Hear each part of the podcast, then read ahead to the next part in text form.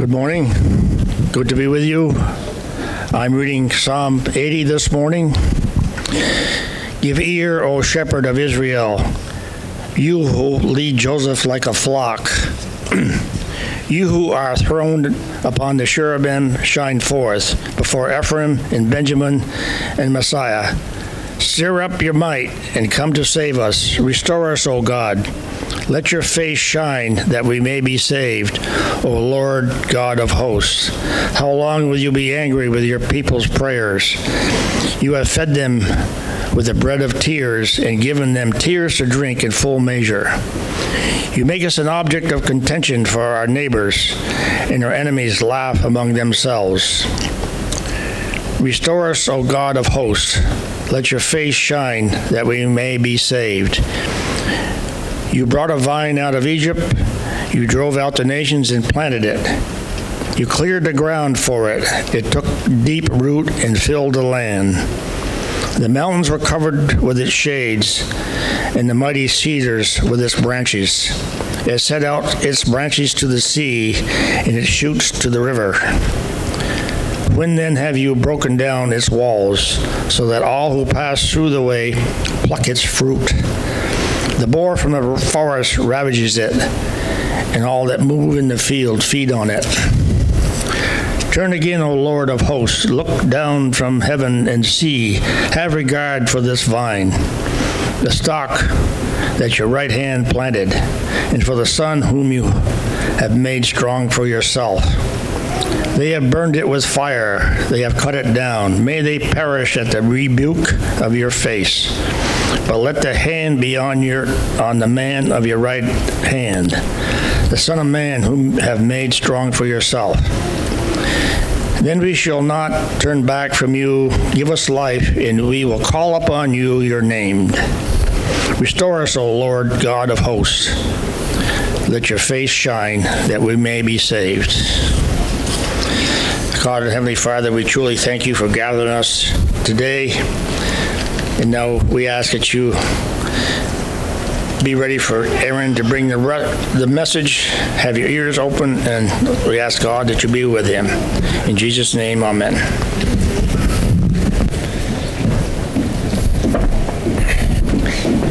Thank you, Phil. Well, good morning. Alphas can be dismissed to go back with Mr. Chris and Miss Loretta. Uh, if you want to turn, we'll be in John chapter 15 this morning.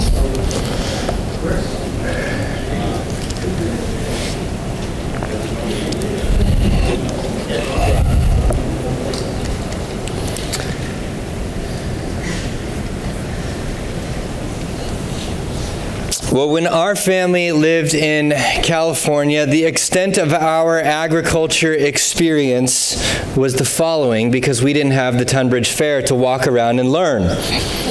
We had a garden that got sun all year, the sprinklers watered it every day, and things grew.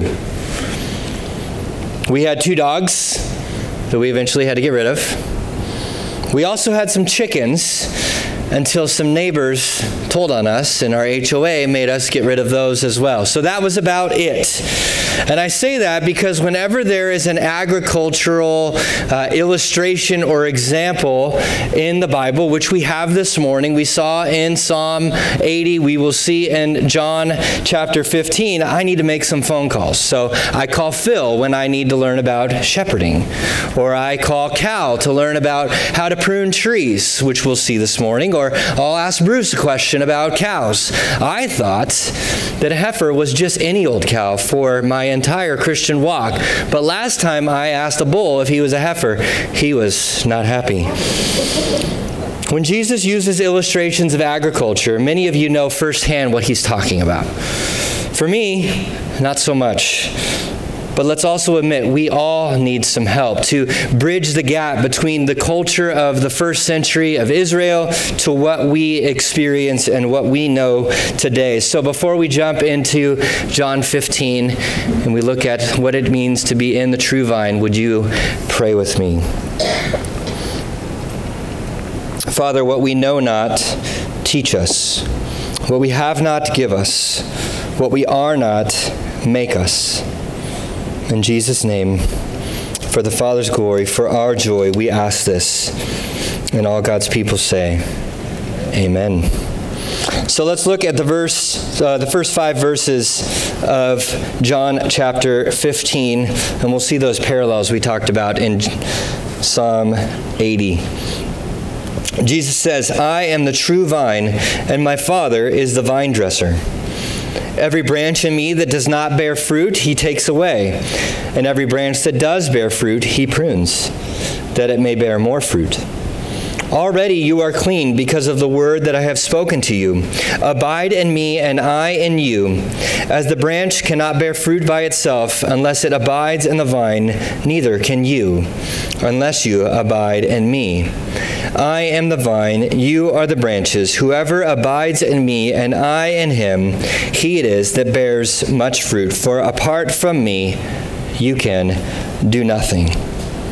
So, this is our setting. It's a setting of agriculture, talking about vines and branches. And Jesus, he begins here by sharing some facts. There is a vital, organic, intimate relationship that we see between the vine itself and the branches of the vine. If a branch falls off of a vine, if a branch falls off of a tree, we know what happens to that branch, right? It dies. The logical conclusion is that the branch needs the vine. And this first half of John 15 will show us that there is fruit to abiding in Christ. And the fruit is God's glory, our joy, and continued growth for each other. And so let's talk first, before we look at those three things, of what it means to abide. Jesus starts with the statement that he says he is the true vine, the genuine vine. And the Father is the vine dresser. Psalm 80 showed us that Israel was supposed to be this true vine. But what Jesus is saying here that it's more about it's more to it than being from a particular nation or having a particular family that you are part of. It has everything to do with abiding in Christ. And this is Jesus' final I am statement. He has now said seven of them. I am the true vine. And he is correlating himself between the God of the Old Testament, Yahweh, this covenant keeping God who revealed himself to Moses, who keeps his promises, who has never changed. And Jesus is the true vine. The Father is also the vine dresser or the gardener. Although Jesus is central, the Father is not standing back and doing nothing, not participating in what is going on. He's not absent from the scene. The Father does two things to ensure, ensure maximum fruit. He removes unfruitful branches and he prunes fruitful branches. Jesus says in verse 3 that they are clean, his disciples who are hearing this because of his words, the things that he has said to them. In light of being clean, he says that we are to abide in verse 4. Abiding is mentioned 10 times in seven verses, and so it's probably important for us to understand what that means. J.C. Ryle, an old theologian, he says that to abide in Christ means to keep up a habit of constant, close communion with Him.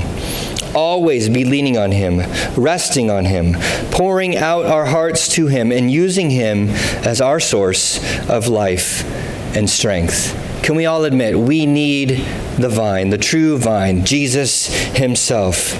And in verse 5, whoever abides in Him, He says, will bear much fruit, because apart from Jesus, we can do nothing.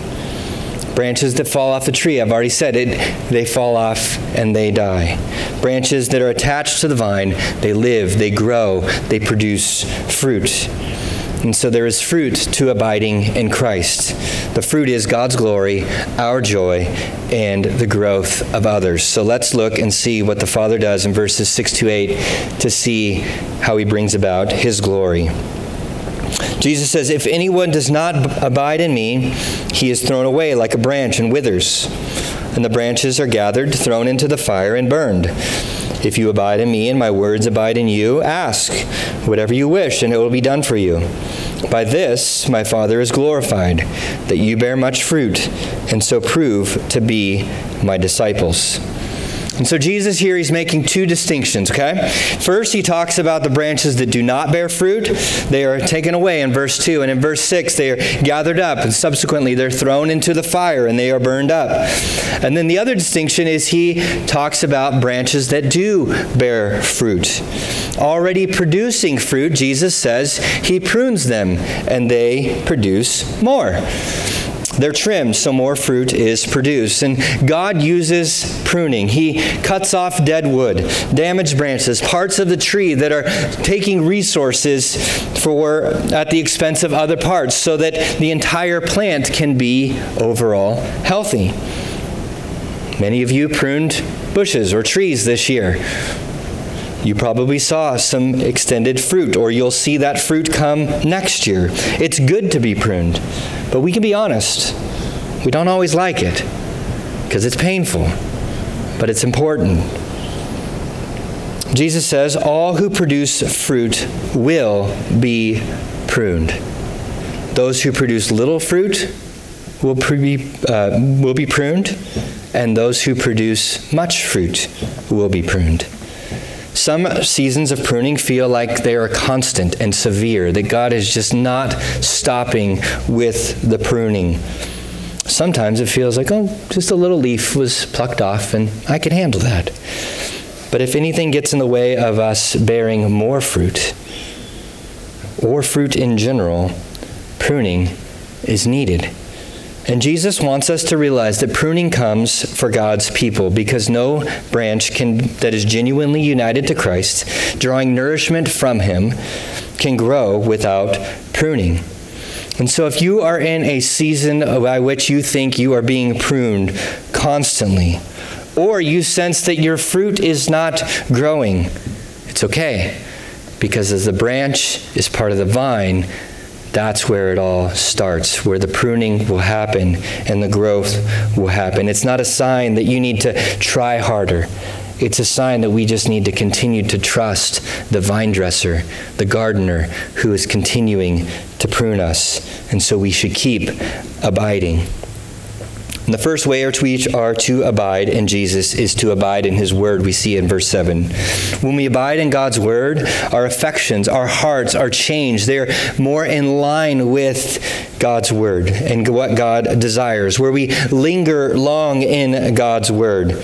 We don't just read a paragraph to check off the box that we're done with our reading plan. We meditate on it, we ingest it, we let it sink deeply in us, and we can ask God to show us how our lives are not in line with God's word and ask Him to transform our lives to be in line with it. Listening to songs based on God's Word is a great way to do that. I play a list every Sunday morning. You might not realize it, but it's a song list that is based on the Psalms. Every single song. And you'll see that some songs seem maybe a little somber on the morning, or some seem maybe they're a little bit more lively, but that's the way the Psalms are. There's so much emotion in the Psalms. Jesus says the first way to abide in Him is to abide in His Word. And so, church, how is that going? There is no minimum for God's Word. It's an encouragement to be in it. As much as possible should be the posture of those who are God's people. Paul says that God's word is profitable for teaching, for rebuking, for correcting, and for training in righteousness. And so we can trust God's word to do the work in your life, to produce more fruit. And we, uh, when we abide in His Word, again, Jesus says that He's already said it before in the last couple weeks that we can ask for whatever we want and it'll be granted. We said this a few weeks ago. As we are aligned with God's Word, we're submitted to God's Word, our prayers will then be in line with God's Word. And we actually pray for the things that are in God's Word. And we know because God is faithful and He keeps His promises that He will grant those prayers to us because he's the true vine. He's the genuine vine. He's the loving father, the vine dresser who keeps his promises to his children as we see in his word. Our prayers become versions of Father, your will be done. Father, your kingdom come. And we know He loves to answer those prayers because He is sovereign and He is good to do so. And the fruit of this pruning we see as well is of this abiding in Christ is that we glorify God and prove to be his disciples. Look at verse 8. It says, By this my Father is glorified, that you bear much fruit and so prove to be my disciples. Where we bear fruit, we prove to be his disciples and are abiding in Jesus' words, and it also brings God glory. By following God's word, which we will see more shortly, it shows the world God's holiness and it displays his perfection as we seek to be holy ourselves. He already said, You are clean because of the word that is spoken to you, to these men who are in this room. But if you, uh, sorry, but if you abide in him and his words abide in you, the Father is therefore glorified because his holiness is made known to each other and the world around us to see. Think about the distinction between, again, fruit producers and non fruit producers. It starts with, as we saw, abiding in His Word. In our study on midweek, I'm leading a group with Craig over from uh, East Randolph on the Psalms, and we were in Psalm 1 this past week. Psalm 1 says that blessed is he whose delight is in the law of the Lord, and on his law he meditates day and night. He is like a tree planted by streams of water that yields its fruit in season, and its leaf does not wither. In all that he does, he prospers. Where God's word is a nourishment for our soul, and abiding in it, remaining in it for a lifetime is like a tree that's planted along the stream that gets a constant flow of nutrients and water. Around here, we've had a bit of a drought, right? Uh, my grass has got a few brown spots in it. And although the, our friends in California, there's billboards that say, well, brown is the new green, I, I actually like the, the Green Mountain State. So I like things to be green here in Vermont. But like the plants in our garden, we need water. And abiding in God's word for a lifetime will produce fruit. We need his nourishment. But if we don't abide in God's word, I think the question that Jesus wants us to ask is are we really a branch? Jesus says it proves you're his disciple. Even if there's a little bit of fruit, consider giving yourself over to the vine dresser to be pruned a little bit to produce more fruit. We can change our habits to allow more fruit to be produced. And Jesus says it starts with abiding in his word. Look with me at verses 9 through 11 as it brings us much joy as well. As the Father has loved me, so I have loved you. Abide in my love. If you keep my commandments, you will abide in my love, just as I have kept my Father's commandments. Abide in his love. These things I have spoken to you, that my joy may be in you, and that your joy may be full. So, again, remember, we've already seen that apart from Christ, we can do nothing. If you're like me, you like tasks, you like boxes to check off. I want to make sure that I produce fruit, that I did. Uh, I like to do a Bible reading plan, but I also don't like the piece of paper that's given out oftentimes where you check off the boxes. If you are friends with me on the YouVersion app, you've probably seen that I stopped checking off the boxes, but I've kept reading because it became just a habit to just do the tasks and move on without allowing God's word to transform me, allowing God to prune me. I can read it real fast and I can just say I did it. We are first to abide in God's word, but here Jesus says we are also to abide in his love in verse 9. Jesus' brother Jude says this in his book, his letter keep yourselves in the love of God. Another way of saying um, remain or abide in his love. And so, how do we abide in God's love? I'm glad you asked. Thank you. I think there are a few ways. First, we remind ourselves of e- and each other of God's love of the gospel. John 3:16, you're probably all familiar with this passage. For God so loved the world, that he gave his only Son, that whoever believes in him should not perish, but have eternal life. And so our salvation starts with God's love. When there isn't much fruit or the pruning is painful, it's a good reminder that God first loved us, is it not? And so keep yourself in that love. Second, we keep ourselves in another type of love of God, a merciful love. Paul says this in Romans 5 For one will scarcely die for a righteous person, though perhaps for a good person one would dare even to die. But God shows his love for us, and that while we were still sinners, Christ died for us. Mercy is God not giving us what we deserve. While we should be the branches thrown into the fire, we are spared. We need reminders of God's merciful love just as much as we need reminders of his gracious love. And grace is not giving us, or sorry, giving us what we don't deserve. God's love is also eternal. It says, Before the foundation of the world, He called us, He chose us, He saved us. Psalm 136, if you're familiar with that song, it says over and over again, His love endures forever. Where God's love is grace, not giving us what we deserve, the consequence of our sin. God's love is mercy, giving us what we don't deserve, salvation from our sins. And God's love is also enduring because, friends, He keeps His promises. And when He says He will save us from our sins, you can take it to the bank that He will. Keep yourself in that love.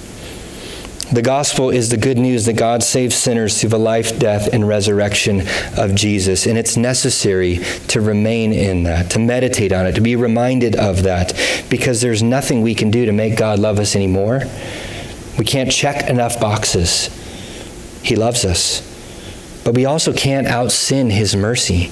He doesn't cast us away, as we've seen in the Gospel of John. There is nothing we can do to make God love us any less at the same time. And you need both sides of this coin. And that's freedom. And that's where. We, uh, but there is also a way Jesus calls us to abide in light of that. It's also necessary to abide in obedience, we see in verse 10. He says, If you keep my commandments, you will abide in my love. Our least favorite four letter word in the church obey. Not bearing fruit is shown here as not doing what Jesus commands. If you keep the commandments, you abide in the love of God. If you don't keep the commandments, we're not abiding.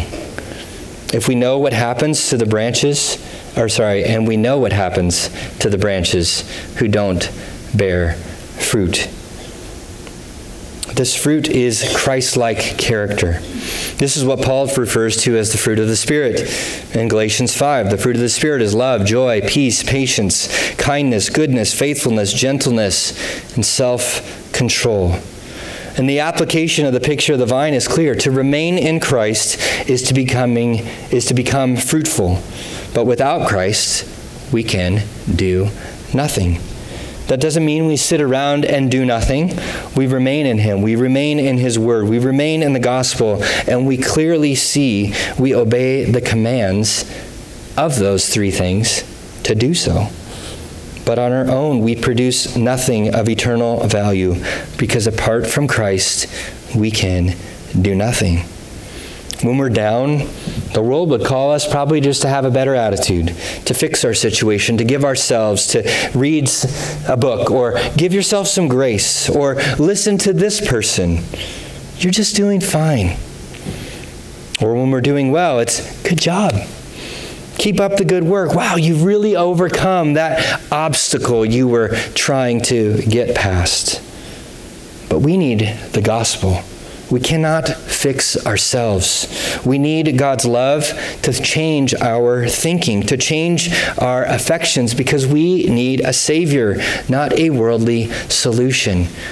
Apart from Christ, we can do nothing.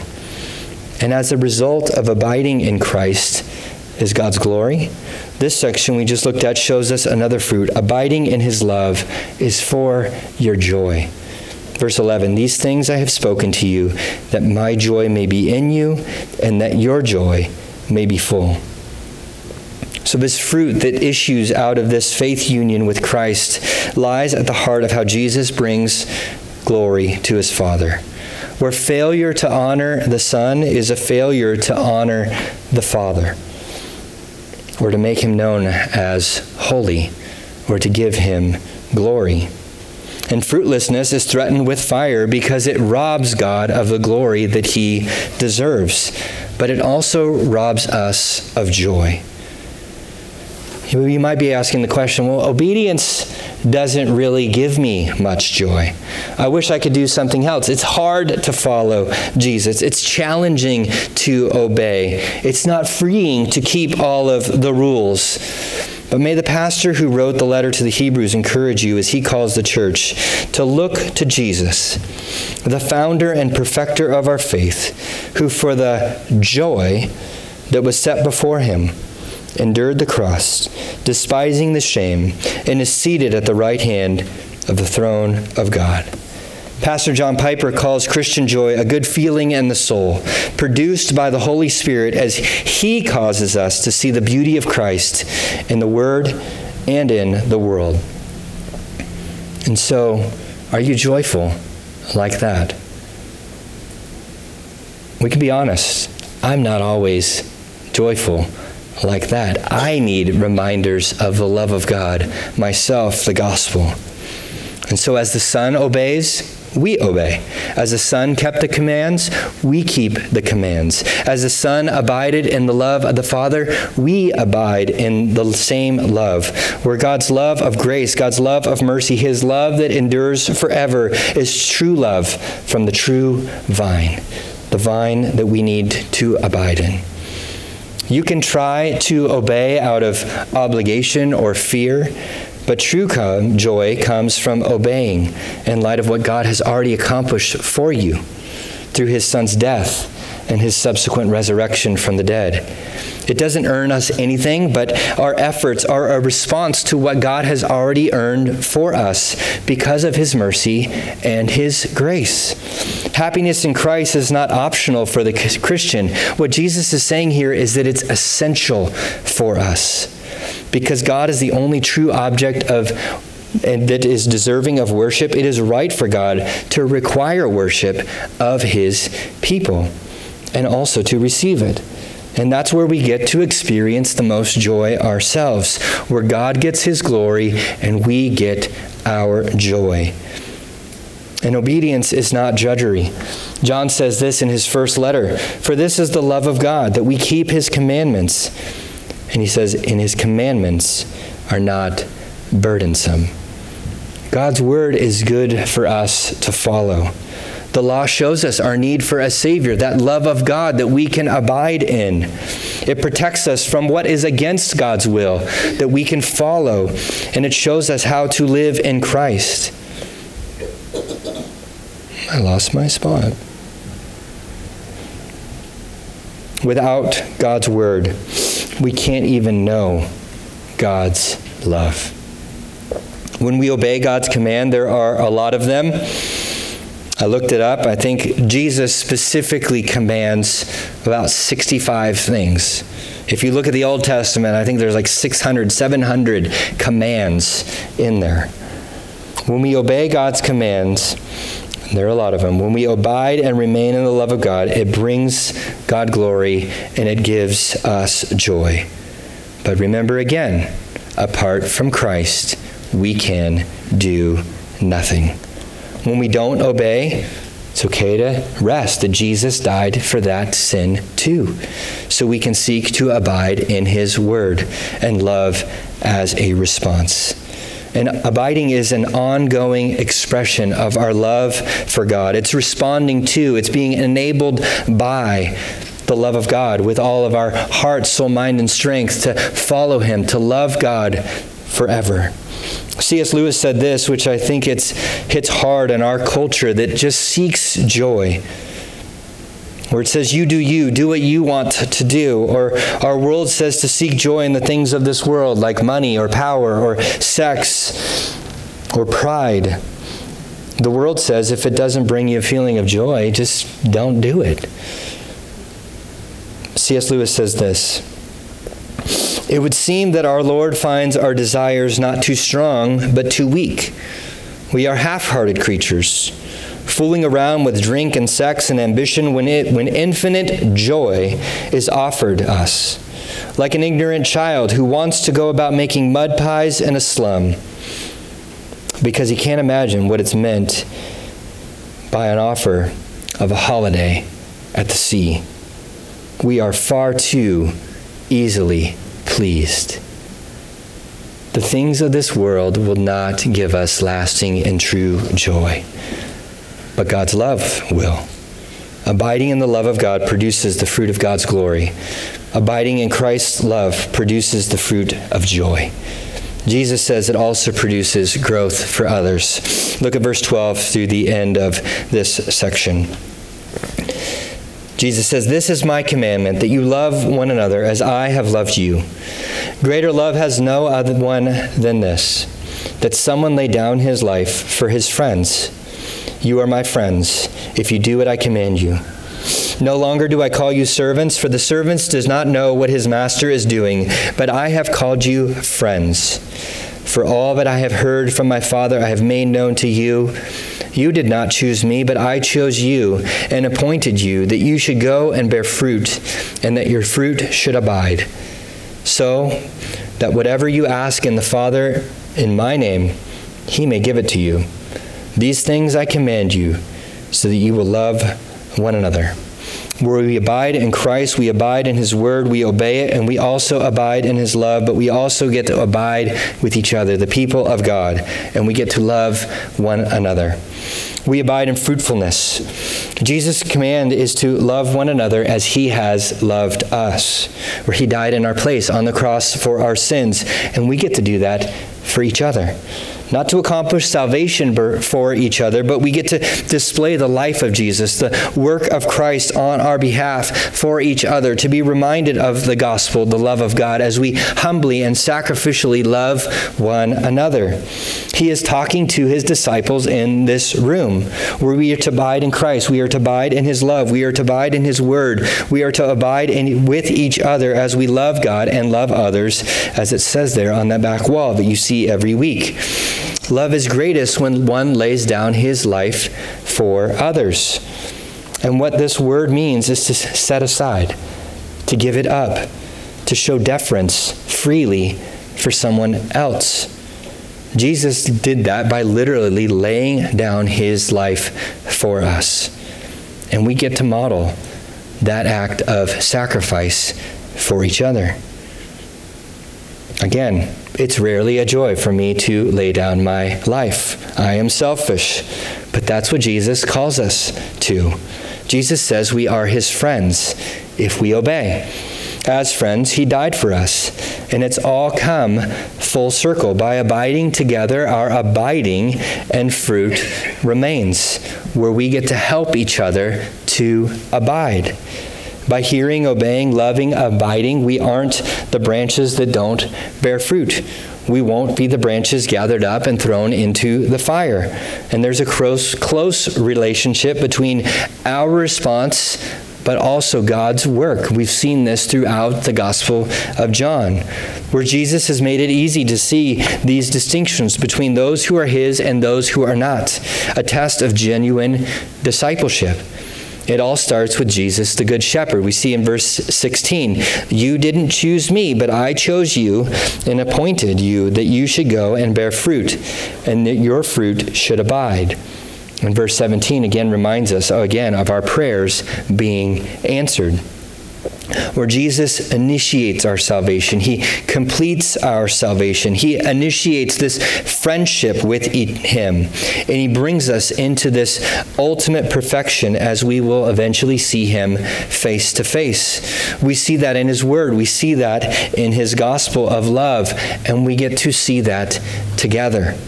His gospel, we get to see together. You see the connections here of abiding in Christ? Abiding in Christ is a close relationship. It's obedience to the word. sorry, obedience to the word doesn't make us friends of Jesus, but it does characterize those who are his friends. We didn't choose Jesus, he chose us. Apart from Christ, we can do nothing. We didn't choose to bear abiding fruit. We're equipped by Jesus to bear fruit. And we get to love one another, and our fruit will abide forever. And as we bear fruit, our love keeps multiplying and it keeps abiding as we love God, love others, and make disciples who will then do likewise. The last words of our passage this morning These things I command you, so that you will love one another. And so the application of the imagery of abiding is clear. To remain in Christ is to become more fruitful. Without Christ, we cannot be fruitful. Our fruit comes from loving one another, from helping each other to produce fruit in the process. The largest and tallest trees in the world are redwood trees. Maybe some of you have seen them. The General Sherman tree in Sequoia National Park is the largest living organism in the world. It is massive. But the roots of redwood trees, they are intertwined together.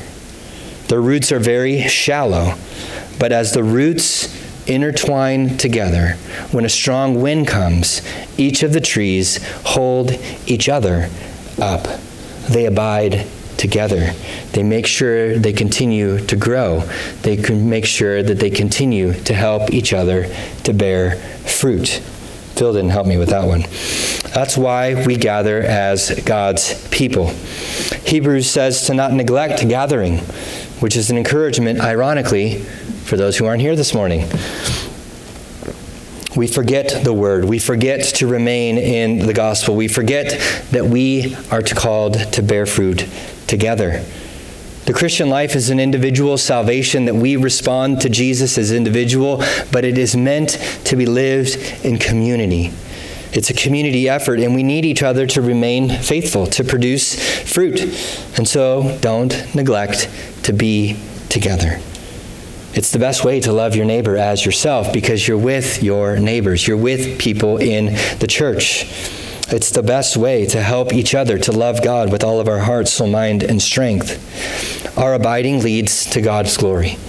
And so honor and praise Him alone for accomplishing our salvation. We don't see people praising themselves for their salvation like, good job, Aaron. You finally believed. You, you did it. You responded. Who do we thank? God, thank you for saving me. Father, thank you for doing the work in my life. Friends, may we glorify his name. Abiding in God's word leads to God's glory. Our abiding also leads to our joy. True joy, although sometimes hard, is found in Jesus and following him, believing in him, obeying him. And so remain in the love of God's mercy, in the love of his grace, his love that endures forever. Because God keeps his promises, and he, if he says there is joy, you can trust me there will be joy. And our abiding also helps the body grow in number, but also in maturity. As we display the life of Jesus to each other, as we declare the truth about Jesus to each other, we love one another. We remind each other of God's mercy and God's grace, even in discipline and correction. But I think it can be oftentimes discouraging trying to watch a vine grow. When you look out and you're wandering the woods around here, you probably all know where the biggest maple tree you've ever seen is currently located. You see some branches probably that have fallen off that tree, the size of some of the smaller maples around it. It's been through a lot, that big tree. Maybe you feel like that's you, that it's gone through a significant amount of pruning, but you don't see the growth. None of us saw those big maple trees planted that are around here. They're probably two, three hundred years old. You also never saw that tree grow. Over time, though, That tree has done what it was supposed to do. And Christian, we grow in our honoring of God, our joy, and our loving of each other. It's a fact that will happen as we abide in the vine, doing what we as God's people, as Christians, are supposed to do, trusting the gardener, the vine dresser, to grow us into a vine that will bear fruit. Because apart from Christ, we can do nothing. Jesus says if we don't do the commands, we are not his friends. We won't we don't abide, we are not his love in his love like we've seen over the last couple weeks, we don't receive the Holy Spirit. There is no place for us in heaven. We have nothing. Together, though, we abide in God's Word for His glory. We abide in Jesus' love for our joy. And by doing so together, we will abide together forever. There is fruit to abiding in Christ, His glory, our joy, and growth for each other. And so when you sense there's no hope in sight, when things are discouraging, you can't see the growth happening, ask God to help you see the growth, to help us to abide, to be in His Word, to remember the gospel, to be with God's people, because apart from Him, we can do nothing. And Jesus says in our passage, Whatever you ask the Father in my name, He will give it the immediate application of our response to this passage is right there. We ask God to help us because apart from Him, we can do nothing. But He says He will give us what we ask in His name, in line with His word, rooted in His gospel for our collective joy as His people. And so we'll respond in joy and sing some songs and give God the glory that He deserves. Would you pray with me? Father, we, we thank you for the pruning that you do in our lives, although painful at times. We praise you for the glimpses of joy that we get to experience, even the reminders of the gospel. God, we are so easily distracted. We are so easily forget what you have done for us. And so, God, we thank you for sending your Son to die in our place on the cross for our sins. God, thank you for him who obeyed so that he would be the substitute for our disobedience. And Father, God, we thank you for sending your Son because apart from him, we can do nothing. Father, thank you for helping us, for keeping us in your love, for giving us the ability to praise you for the fruit. God, we ask that you would bring about more fruit in our lives.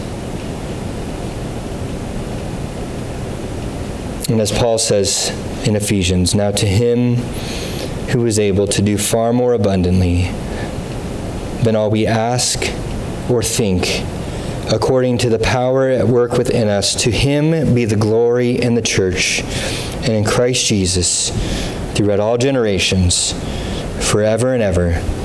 And God's people said,